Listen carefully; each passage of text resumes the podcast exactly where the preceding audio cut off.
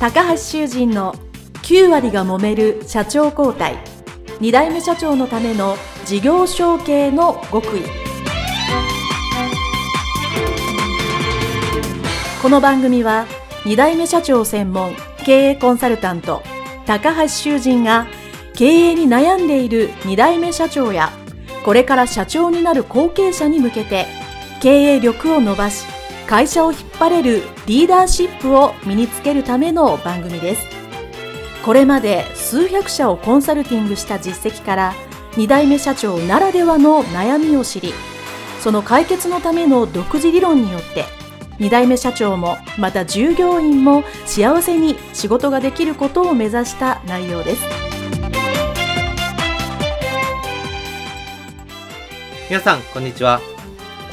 事業承継コンサルタントの高橋修人です。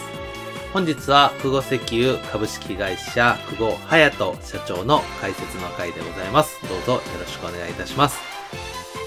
えー、久保社長のインタビューですね、えー、お気になった方も、えー、多いかと思いますけども、え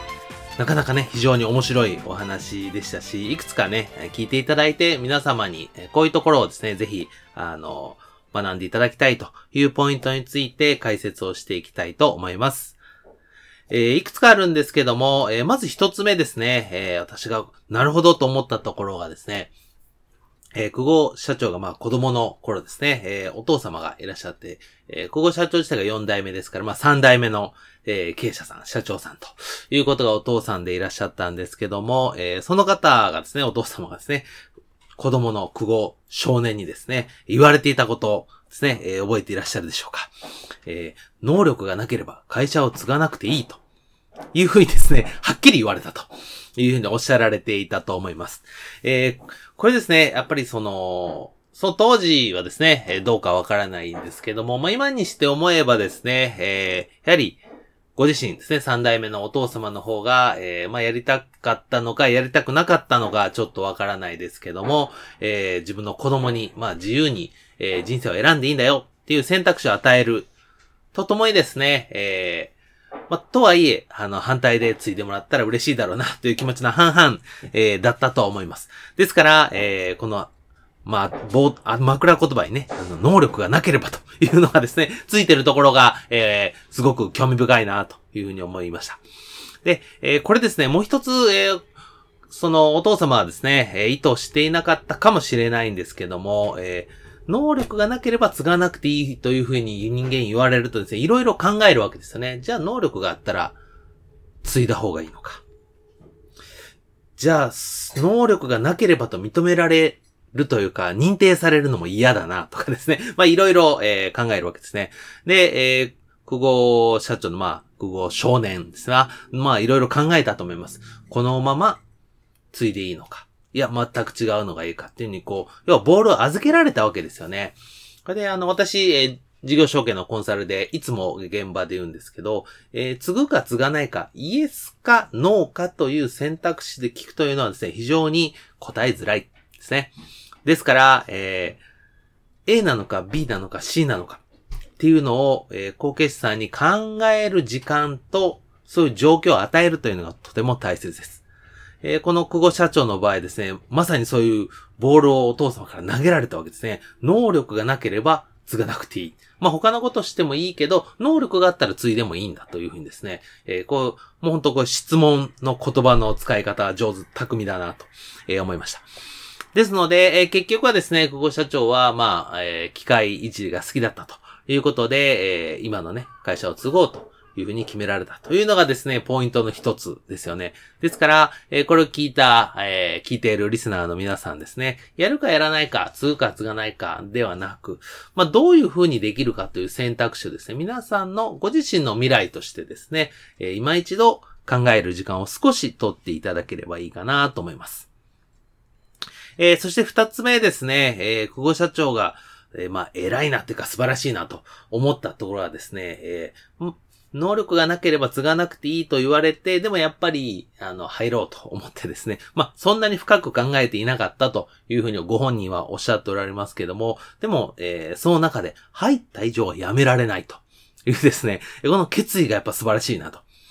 やる以上とことんやろうということですよね。えー、最初はまあ現場に入られて、えー、ガソリンスタンドだったり、整備だったりというのをですね、今でも、えー、少しされているというふうに聞きますけども、え、ご自身でね、現場に入って一生懸命さられた、やられたと。で、当然、え、社長の息子とはいえですね、最初はズブの素人ですから、えー、ずいぶん怒られたというふうにね、おっしゃって、え、いたんですけども、まあ、それでもですね、めげずに、え、やりきったというところがですね、え、素晴らしいなと思います。まあですからこの、辞めれないというね、普通の会社であれば嫌だったらまあ辞めたらいいという話なんですけども、えー、自分のまあ会社というかね、実家の会社に入った人はなかなか辞めるのも相当勇気がいるというところで辞めれないなという覚悟を決めたのが、えー、ポイントの二つ目でございます。そして三つ目がですね、これが一番大きな、えー、皆さんに知っていただきたい内容なんですけども、えー久保社長がですね、先祖代々、おひいおじい様の代から始めてやられていた、えー、ガソリンスタンドを閉店するという時の決断ですね。で、えー、これはあの、やっぱ事業承継をしてるとですね、まずはその、冷静に考えると、どんな事業もいい時があり、悪い時があるわけです。ですから、えー、始める時があれば終わる時がある。特にガソリンスタンドのえー、業界自体がですね、どんどん縮小して、えー、やっぱり経営が成り立たなくなっているというのがですね、えー、これも多くの人が知っている状況でですね、普通に考えれば、えー、このあるガソリンスタンドのお店が赤字がもう何年も続いたというんであれば、まあ、やめようというふうにですね、えー、まあ、判断するというのをですね、基本的に誰も責められないはずなんですよね。むしろ早く決断した方がいいんじゃないかというふうに、えー、言われるんですけども、えー、難しいのはですね、じゃあ、この長いことやってるお店を自分の代で辞めていいのかっていうふうに思うわけです。これはあの、僕も同じ立場だったらよくわかりますね。で、さらに、確かに今赤字かもしれないけど、ひょっとして何か違うやり方とか、新しいやり方とか、本当にないのかなというふうに考えるわけです。これは、うーん、多分後継者独特だと思いますね。やれることはやってるつもりだけど、でも世の中のガソリンスタンドが全部潰れてるわけではないと。ひょっとして何かあるんじゃないかと思って、もうちょっとやってみよう。もうちょっとやってみようと思ってしまうわけですね。で、えー、そのチャレンジとかね、その行動自体はまあ私は、えーあると思います。で、やれるとこまでやるというのは僕は大切だと思います。しかし、どこかでやっぱりこれは無理だと。もうこれ以上やることはない。もう限界までやりましたというところで区切りをつけるというのはですね、大切なんですね。その時に、えー、まあ、どうしようかというのをですね、考えるわけです。で、どうしようかというのはその、えー、自分の先祖、もしくはですね、先代に対してどう言おうかと。で、もちろんですね、ご存命な場合はもう直接聞いて、えー、私の場合そうでしたけど、えー、やめてもいいでしょうかというのをですね、えー、頭を下げて聞きに行くわけです。で、そこでええよと言われる場合もあるけども、え、何が何でも頑張れという場合もあろうかと思います。で、まあ、その話は、え、相当するんですけど、久保社長の場合は、え、お父様がもうお亡くなりになっていたわけですね。聞く相手がないわけです。もう答えがない。全部自分で決めなきゃいけないと。言った時に、久保社長に僕が質問したわけですね。お亡くなりになった中辞めようという決断するときに、どう考えたんですかっていうとですね、辞めるときに自分の、まあもう亡くなった先代、父親を持ってどう言うかなっていうふうに考えたら、きっとこう言うだろうと。いうところがですね、やっぱ信頼だったり、ご自身がこれまでやれることは全部やったという中で、もう無理だと。もうこれ限界という、まあこれ結局、人であり自分なわけですよね。自分の中でやりきったというなればこれもやめようと。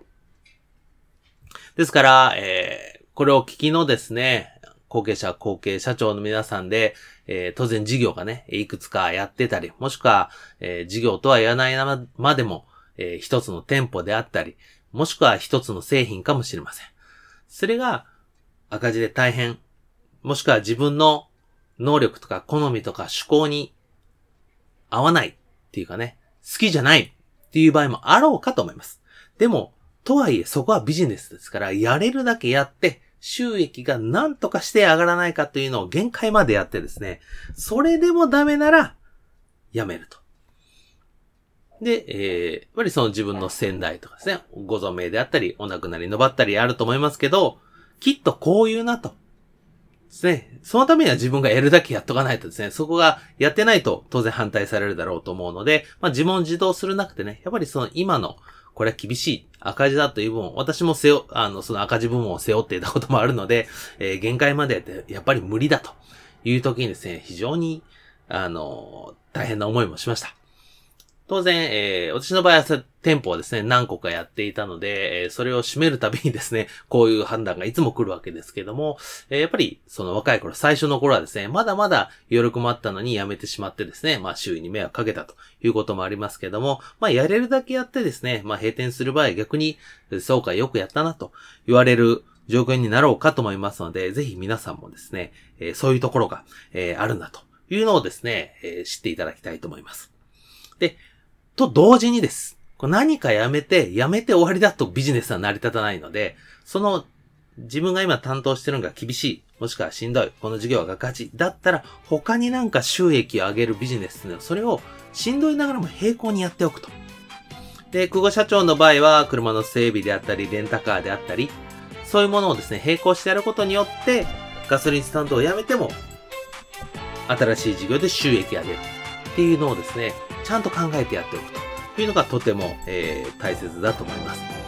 そして、やっぱりその中にね、まあ、と、とりあえず儲かったらええわという話も、えー、それではダメですから、やっぱり地域のお役に立つとか、自分のお客様に何か貢献できるっていうね、その、えー、スタートの考え方っていうのが必要かなと思います。